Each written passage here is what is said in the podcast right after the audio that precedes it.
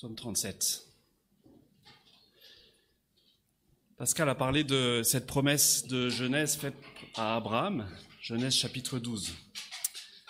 On est dans le psaume 37 maintenant, et pour le peuple d'Israël qui reçoit ce psaume, il y a eu un problème. Quelque chose ne s'est pas passé comme ça aurait dû se passer. Cette promesse d'Abraham dit « Je ferai de toi une grande nation ». Au moment où les psaumes ont été assemblés, donnés au peuple sous cette forme que l'on a aujourd'hui, c'était pas vraiment une grande nation. L'exil a fait ses ravages. Probablement de retour d'exil dans ce pays faible, entouré d'ennemis, entouré de méchants, des peuples autour qui sont plus forts qu'eux, et ils regardent cette promesse, il y a un problème. Et les méchants sont là, et les méchants sont forts, et peut-être l'effet est douloureux dans le cœur. Et ce psaume commence avec ces versets, « Ne t'irrite pas contre les méchants, n'envie pas ceux qui font le mal. » Des versets qui reviendront souvent dans ce psaume, et c'est le titre finalement de ce premier point, cet appel qui est donné au peuple d'Israël à l'époque, qui nous est donné à nous aujourd'hui. Une réponse attendue de notre part, à nous qui lisons ce psaume ce matin, une prise de position face à la colère, face à la méchanceté, l'adversité qui se déchaîne, face à l'envie. Une prise de position, faire de l'Éternel nos délices, notre délice. Fais de l'Éternel tes délices. Le premier point de ce psaume, on regardera d'abord les versets 1 jusqu'au verset 11. Je vais simplement lire cette partie. « Ne t'irrite pas contre les méchants, n'envie pas ceux qui font le mal, car ils sont fauchés aussi vite que l'herbe. Ils se flétrissent comme le gazon vert. Confie-toi en l'Éternel et fais le bien. Aie le pays pour demeure, et que la fidélité soit ta nourriture. Fais de l'Éternel tes délices. Et il te donnera ce que ton cœur désire. Recommande ton sort à l'Éternel. Mets ta confiance en lui et il agira. Il fera paraître ta justice comme la lumière et ton droit comme le soleil en plein midi. Garde le silence devant l'Éternel et espère en lui. Ne t'irrite pas contre celui qui réussit dans ses entreprises, contre l'homme qui réalise ses méchants projets. Laisse la colère, abandonne la fureur, ne t'irrite pas, ce serait mal faire, car les méchants seront exterminés, mais ceux qui espèrent en l'Éternel possèdent le pays. Encore un peu de temps et le méchant n'existe plus, tu regardes l'endroit où il était et il a disparu. Les humbles possèdent le pays et ils jouissent d'une paix abondante. » Le premier point, je le redisais, de cette première partie de ce psaume, une prise de position nous est demandée face à la colère, à l'irritation. David a écrit ce psaume, il a connu ces situations certainement où la colère, l'irritation devaient le ronger dans des moments d'injustice profonde, et le peuple d'Israël encore vit cette même situation, et nous-mêmes bien des fois. On la voit autour de nous aussi, parfois elle ne nous touche pas directement, elle touche ceux qui sont autour de nous. On voit des situations où l'injustice se déchaîne, on voit des situations qui nous donnent une colère intérieure contre le mal qui se déchaîne. Face à cela, une prise de position, une direction à suivre, la bonne, une orientation du cœur à avoir. Le psaume commence par ces paroles. David dit « Ne t'irrite pas, n'envie pas ». Et il nous amène à une grande transition. Verset 3, il nous amène à une grande transition, à une grande conversion tourner les yeux vers l'Éternel qui est en haut. Ce grand mouvement qui se passe dans le cœur, cet appel qui nous est demandé, auquel nous voulons répondre. Fais de l'Éternel tes délices, et il te donnera ce que ton cœur désire. Ce psaume, ça donne le chemin pour une orientation vers Dieu, en Dieu et dans sa voie. Parce que Dieu est celui qui agit, il est celui qui affermit. Il est celui qui élève et il est celui qui secourt dans les situations difficiles. chose qui devait être rappelée au peuple d'Israël dans ces moments où ils étaient entourés de ces ennemis peut-être plus puissants qu'eux, qui certainement leur faisaient subir bien des injustices. Je continue la lecture. « Il fera paraître ta justice comme le soleil et ton droit comme le soleil en plein midi. La justice viendra. » Et ce verset 2 qui nous dit, qui va dans ce même sens. Et les pensées du psaume s'entremêlent un petit peu. Ça a été assez difficile d'y donner une structure finalement. J'ai finalement limité un plan en 3 parties. Mais une chose est claire, la justice viendra. Et face à cela, face à ce rappel, donc nous devons le considérer comme une assurance. Eh bien, le psalmiste nous dit au verset 7, « Garde le silence ». Et il continue avec beaucoup de phrases, beaucoup de déclarations qui vont dans la même direction, de garder le silence, de ne pas s'irriter, verset 7, de laisser la colère, d'abandonner la fureur, de ne pas s'irriter. Des choses qui me parlent de manière tellement puissante. Juste avant de partir pour Lomé, juste avant de partir pour la France plutôt, nous étions à Lomé, la veille de notre départ. J'ai eu l'occasion de mettre en pratique ces versets. Je les ai cités à mes enfants et à ma femme dans la voiture. Nous étions en train de conduire et puis un policier à l'air très sévère nous arrête. « Monsieur, carte grise, permis, etc., vous avez grillé un feu rouge et vous aviez votre téléphone à la main. Mon collègue là-bas vous a vu. » « Ah non, non, non, non, c'est faux. » Première réaction, mais qu'est-ce qui me fait celui-là? Non, j'avais pas mon téléphone, je le sais très bien. J'ai 5 témoins dans la voiture qui peuvent le prouver. Ah mais bon. Et puis non, j'ai pas grillé ce feu rouge, je suis passé au vert. Et effectivement, j'étais bien passé au vert. Injustice. Qu'est-ce qu'on peut dire? Injustice. Il me prend ma carte grise et mon permis, il m'envoie vers l'autre collègue et puis à force de... Et là, on a eu l'occasion de partager ces versets simplement. Justice à l'Éternel. Ça s'est pas trop mal terminé. C'était pas la bonne solution de se mettre en colère ici. Et Dieu merci, le Seigneur nous a calmés avec ma femme quand on a. Mais en tout cas, c'est une illustration toute simple de la vie quotidienne, une situation qui est sans gravité, mais qui arrive dans des cas tellement plus graves, dans des situations de famille, dans des situations où le pauvre, le faible est encore maltraité, et sa situation est empirée par les agissements de certains en position de force dans les familles qui en profitent beaucoup. Garde le silence devant l'Éternel. Ce n'est pas un appel à être, comme mon père le disait, vous savez, il me disait, Timothée, il ne faut pas que tu deviennes un chrétien paillasson. Vous savez, ce genre de chrétien, je suis bien les pieds dessus, il ne nous dit rien, on continue notre chemin.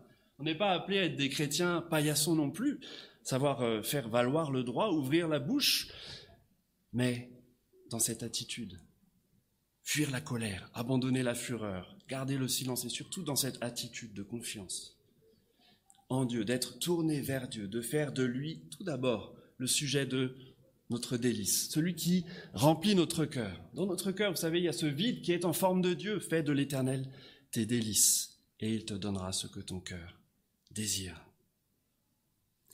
Un appel pour chacun d'entre nous dans le quotidien de notre vie. Puis ces rappels encore, car les méchants seront exterminés, rappel encore de la souveraineté de Dieu. Un appel qui devrait vraiment résonner à ce peuple d'Israël et qui devait se demander où en est la promesse faite à Abraham, la grande promesse faite même à David en 2 Samuel 7. Un écho aussi dans ces paroles à ce que Jésus a lui-même enseigné, par exemple dans le sermon sur la montagne. Heureux les débonnaires, car ils hériteront la terre. Un appel, finalement, dans ce psaume, à posséder le pays. Quelque chose qui devait vraiment résonner, et qui résonne encore pour nous dans cette dimension éternelle, de posséder le pays, de vivre d'une manière, de marcher d'une manière digne de l'appel qui nous a été adressé, dans cette espérance qui nous attend, cette assurance qui nous attend, d'être un jour dans le bon pays. Mieux que la Suisse même. Les humbles possèdent le pays et ils jouissent d'une paix abondante. C'est ce après quoi nous soupirons. Et nous sommes reconnaissants de pouvoir en avoir cette assurance.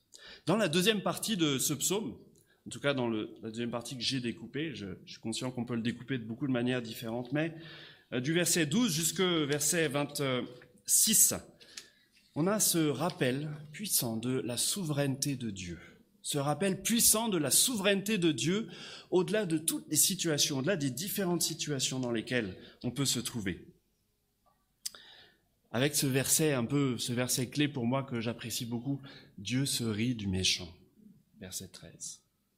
Bien dans d'autres traductions, « Dieu se moque du méchant ». Manifeste éclatant de la souveraineté toute puissante de Dieu dans toutes les situations que nous pouvons rencontrer. Des petites situations jusqu'aux plus grandes et plus douloureuses. On va le lire rapidement. Le méchant complote contre le juste, il grince des dents contre lui, mais le Seigneur se rit du méchant, car il voit que son jour arrive. Le Seigneur voit. Nous, on ne voit pas toujours, et c'est ça qui est douloureux, c'est ça qui est difficile parfois. Mais cet appel, ici, est clair. Un appel à replacer notre confiance en Dieu, ne pas chercher notre propre force, ne pas vouloir combattre le mal avec ses propres armes, ne pas nous-mêmes tomber dans l'irritation, ne pas tomber dans l'envie, ne pas finalement nous détourner de Dieu. Mais réellement avoir une foi renouvelée dans le fait que Dieu voit, et il se rit du méchant. Les méchants tirent l'épée, ils bandent leur arc pour faire tomber le malheureux et le pauvre, pour égorger ceux dont la voie est droite, mais leur épée transperce leur propre cœur et leur arc se brise. Mieux vaut le peu du juste que l'abondance de beaucoup de méchants. Ce verset qui fait écho avec ce premier verset de ne pas envier le méchant. Mieux vaut le peu du juste que l'abondance de beaucoup du méchant. Parce que le juste se confie en l'Éternel, le juste fait dans son cœur les délices de la relation, de la puissante relation qu'il peut avoir avec son Dieu dans le quotidien. Car la force des méchants sera brisée, tandis que l'Éternel soutient les justes. L'Éternel connaît les jours des hommes intègres, il connaît. Et leur héritage dure éternellement. Ils ne sont pas couverts de honte quand vient le malheur, et ils sont rassasiés quand la famine est là, tandis que les méchants disparaissent. Les ennemis de l'Éternel connaissent le même sort que les plus beaux pâturages.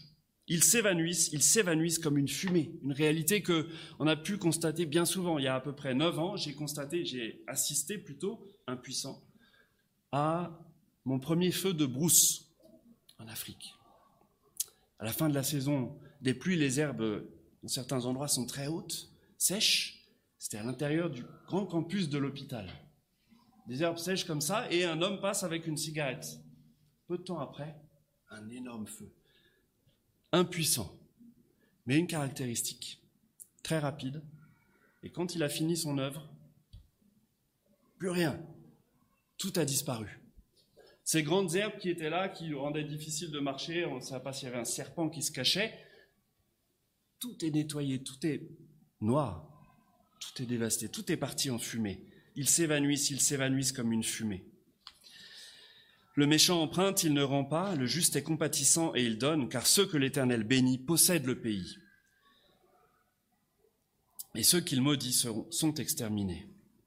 L'Éternel affermit les pas de l'homme et il prend plaisir à sa voix. S'il tombe, il n'est pas rejeté, car l'Éternel lui prend la main. J'ai été jeune, David écrit cela probablement à la fin de sa vie, j'ai été jeune, j'ai vieilli, je n'ai pas vu le juste être abandonné, ni ses descendants mendier leur pain. Il est toujours compatissant, il prête, et sa descendance est bénie. Quand on pense un peu à la vie de David, et en regardant ce psaume, il parle beaucoup des justes et des méchants. Et quelque part, en se disant, bon, nous, on est dans le camp des justes, n'est-ce pas ? Mais finalement, bon, tu regardes un peu... En tout cas, je regarde ma vie, c'est pas pour vous, je me dis, des fois j'ai du mal à me déclarer comme ça, non, moi je suis juste. C'est simplement, ça nous pointe encore vers cette réalité que nous vivons aujourd'hui, que notre justice est un don, nous sommes déclarés justes. David l'a expérimenté d'une manière tellement réelle, tellement douloureuse, peut-être à certains moments, mais tellement profonde. Vous savez, un des livres qu'on a étudié avec cette formation Partner, c'était 1 et 2 Samuel. Et les profs, les enseignants nous ont demandé Quel est le point culminant? C'est un livre narratif avec, vous savez, une grande histoire qui nous est racontée en 1 et 2 Samuel. Et puis finalement, il nous demandait quel est le point culminant de l'histoire. Vous savez, dans les histoires, il y a toujours un point culminant, le moment où le dénouement va se produire, etc. Et puis presque nous tous, on a dit, ouais, le point culminant, c'est 2 Samuel chapitre 7. Quand David est roi, Israël est réuni sous son autorité, l'Arche de l'Alliance revient à Jérusalem, ou vient à Jérusalem. Ah, c'est la grande fête, c'est la grande cérémonie, la promesse est donnée, l'alliance est renouvelée. C'est ça le point culminant. Je ne sais pas ce que vous en pensez. Mais il reste encore combien de chapitres après, dans 2 Samuel? Enfin, je dévie un peu, mais c'est la vie de David, celui qui a écrit ce psaume, qui se déclare juste ici. Et vous connaissez la suite de l'histoire, peu de temps après, et puis ces péchés qui nous sont racontés de la vie de David, péchés qui nous paraissent tellement... qui nous font mal quand on entend ces choses aujourd'hui. Adultère, meurtre, mensonge, loin de l'Éternel. La grâce de Dieu qui n'a pas été enlevée de David, conséquence du péché qui sont une réalité. Mais ce point culminant qu'ils nous ont montré, c'est que malgré ce péché, malgré cette... vraiment la vie d'un méchant dans toute sa puissance, mais qui est revenu à l'Éternel, qui a cherché refuge en l'Éternel pour son salut. Malgré ce péché, Dieu n'a pas retiré sa grâce à son oint. Il a gardé son alliance, malgré cela. Cette assurance que, il peut le dire avec force, j'ai été jeune et j'ai vieilli, je n'ai point vu le juste être abandonné. Et clairement le juste, celui qu'il est, parce qu'il a été déclaré par Jésus-Christ, par Dieu, juste, au moyen de ce que Jésus-Christ a fait à la croix. Une des caractéristiques du juste, par rapport au méchant, on a deux voies qui sont opposées ici, c'est que le juste non seulement ne répond pas au méchant et garde sa confiance en l'Éternel, mais ses actions sont manifestées, dans ses actions est manifestée la bonté. Regardez au verset 21, le juste est compatissant et il donne. Encore au verset 26, il est toujours compatissant, il prête et sa descendance est bénie. Là encore, on a une belle invitation, un bel appel à prendre une position dans cette vie que Dieu nous a donnée, de nous rappeler de la souveraineté de Dieu, de nous rappeler que Dieu se rit du méchant, et de lui être fidèle dans notre marche de tous les jours. Puis encore, simplement une grande reconnaissance à Jésus-Christ pour son œuvre et de savoir que nous sommes aujourd'hui déclarés justes. Et puis, troisièmement, des versets 27 au verset 40, la dernière partie de ce psaume, une prise de position encore est demandée, et cette fois-ci face au succès que le méchant semble avoir, face à tout ce qu'il semble profiter, le juste est appelé à espérer toujours, comme dans cette première partie, mais aussi à faire le bien. Espérer et suivre la voie de l'Éternel. Dans cette grande partie, beaucoup de choses sont dites sur le méchant. Et on voit quelques-unes de ces caractéristiques du méchant. Verset 32, le méchant épie le juste et il cherche à le faire mourir. Verset 34, le méchant sera retranché. Verset 35, excusez-moi, malgré sa puissance, il sera retranché, même si il s'étend comme un arbre verdoyant. Et pourtant, c'est vrai, par rapport à l'herbe, là, on a une image qui est encore différente, parce que l'herbe, ça pousse très vite, n'est-ce pas? Si je m'en tiens à ces métaphores qui sont données dans ce psaume, dire, mais l'arbre, quand même, d'ailleurs, l'arbre, c'est l'image du juste dans le psaume 1, vous savez, c'est quelque chose qui dure, qui semble vraiment être parti pour tenir bon, mais même... cette puissance qui semble durer ne tient pas devant l'Éternel. On le voit aussi toujours en Afrique, c'est toujours intéressant de voir ces illustrations. Quand des gens se querellent un petit peu et qui veulent se taquiner, vous savez, ils ont souvent un manguier dans leur cour et puis ils arrivent à donner quelques entailles dans le manguier, un gros arbre qui a pris plusieurs années à pousser. Et puis en quelques jours, vous voyez les feuilles qui commencent à tomber. Et puis le manguier qui meurt. Même quelque chose de puissant comme un arbre verdoyant ne tient pas devant l'Éternel. Le méchant, encore, dans ses caractéristiques, il a passé, il n'est plus, verset 36. Verset 38, il est supprimé. Verset 38, encore, sa postérité est retranchée. Et à l'inverse, on a la voix du juste. Lui, verset 27, il est appelé à faire le bien. Il est appelé à tenir ferme et dans le fait de faire le bien. L'Éternel ne l'abandonne pas, verset 28, il possède le pays. Et cette notion de posséder le pays revient j'ai compté plus de 8 fois dans ce psaume, et avec d'autres expressions même plus encore. Un thème qui est tellement important dans ce psaume qu'il était tellement pour ces exilés, post-exil, qui reviennent dans ce pays qui est un peu à eux, plus trop à eux, ils savent cette situation instable pour eux. Posséder le pays. Pour nous, cette assurance de ce pays qui nous attend au ciel, de marcher dans cette attitude. Verset 30, leur bouche annonce la sagesse. Verset 31, la loi de leur Dieu est dans leur cœur. Et verset 33, le juste n'est pas condamné quand il est en jugement. C'est intéressant de voir que la bouche des justes annonce la sagesse, ils font le bien encore autour d'eux. Et cette sagesse vient de quoi? Vient de la loi de l'Éternel qui est dans leur cœur. Et on a dans ce psaume 37 beaucoup d'échos avec le psaume 1 qui parle du juste et qui prend plaisir à la loi de l'Éternel qui l'a dans le cœur également. Et verset 33, il n'est pas condamné quand il vient en jugement, quand il est en jugement.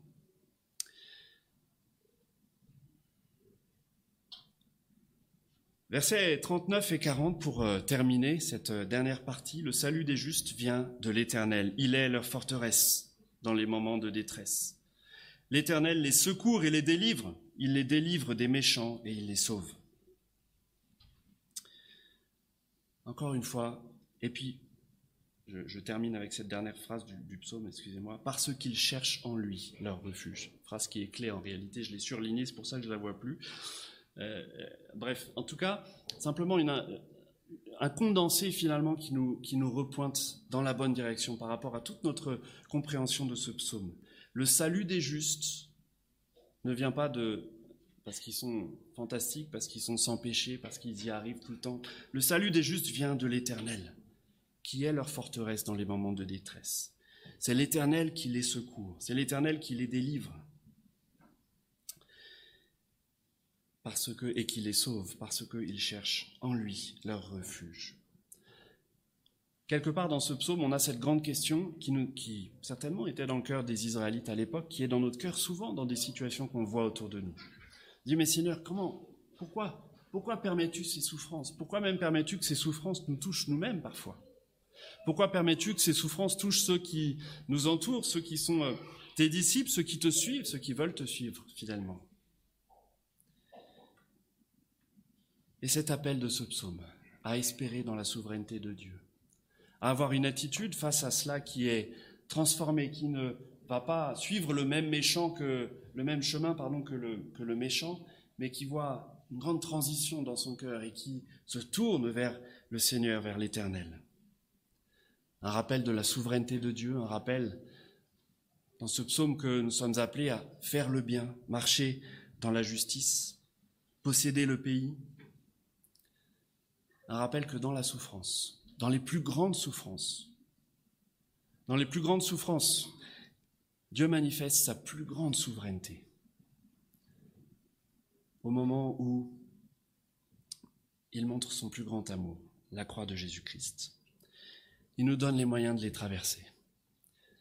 Et que ce psaume soit vraiment une assurance pour nous, un rappel de la toute-puissance, de la souveraineté de Dieu dans les moments difficiles, dans les moments où on ne comprend pas, un encouragement pour nous à nous tourner vers Dieu et à marcher en faisant le bien. Espère en l'Éternel et suis sa voix.